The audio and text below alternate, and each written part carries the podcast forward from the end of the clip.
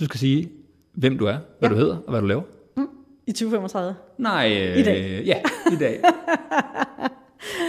Okay, øv. Det havde ellers været sjovt at sige, at jeg var statsminister. Hvad nu, hvis du fik magten til at forme Danmark? Hvad vil du gøre?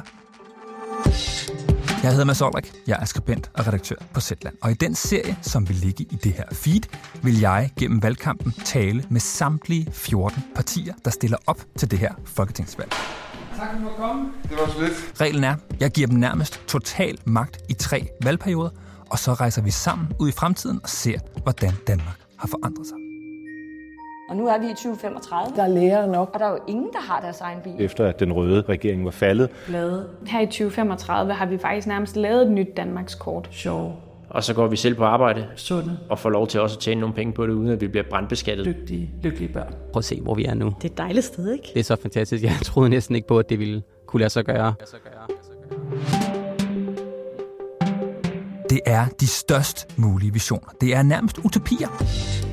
Det er dansk politik, som du aldrig har hørt det før. Smæk regnet med, at det var den her vej, vi kunne tage. Øhm, mit papir er ved at være fuldstændig ubrugeligt. Det, jeg havde, øh, øh, det, jeg havde taget med.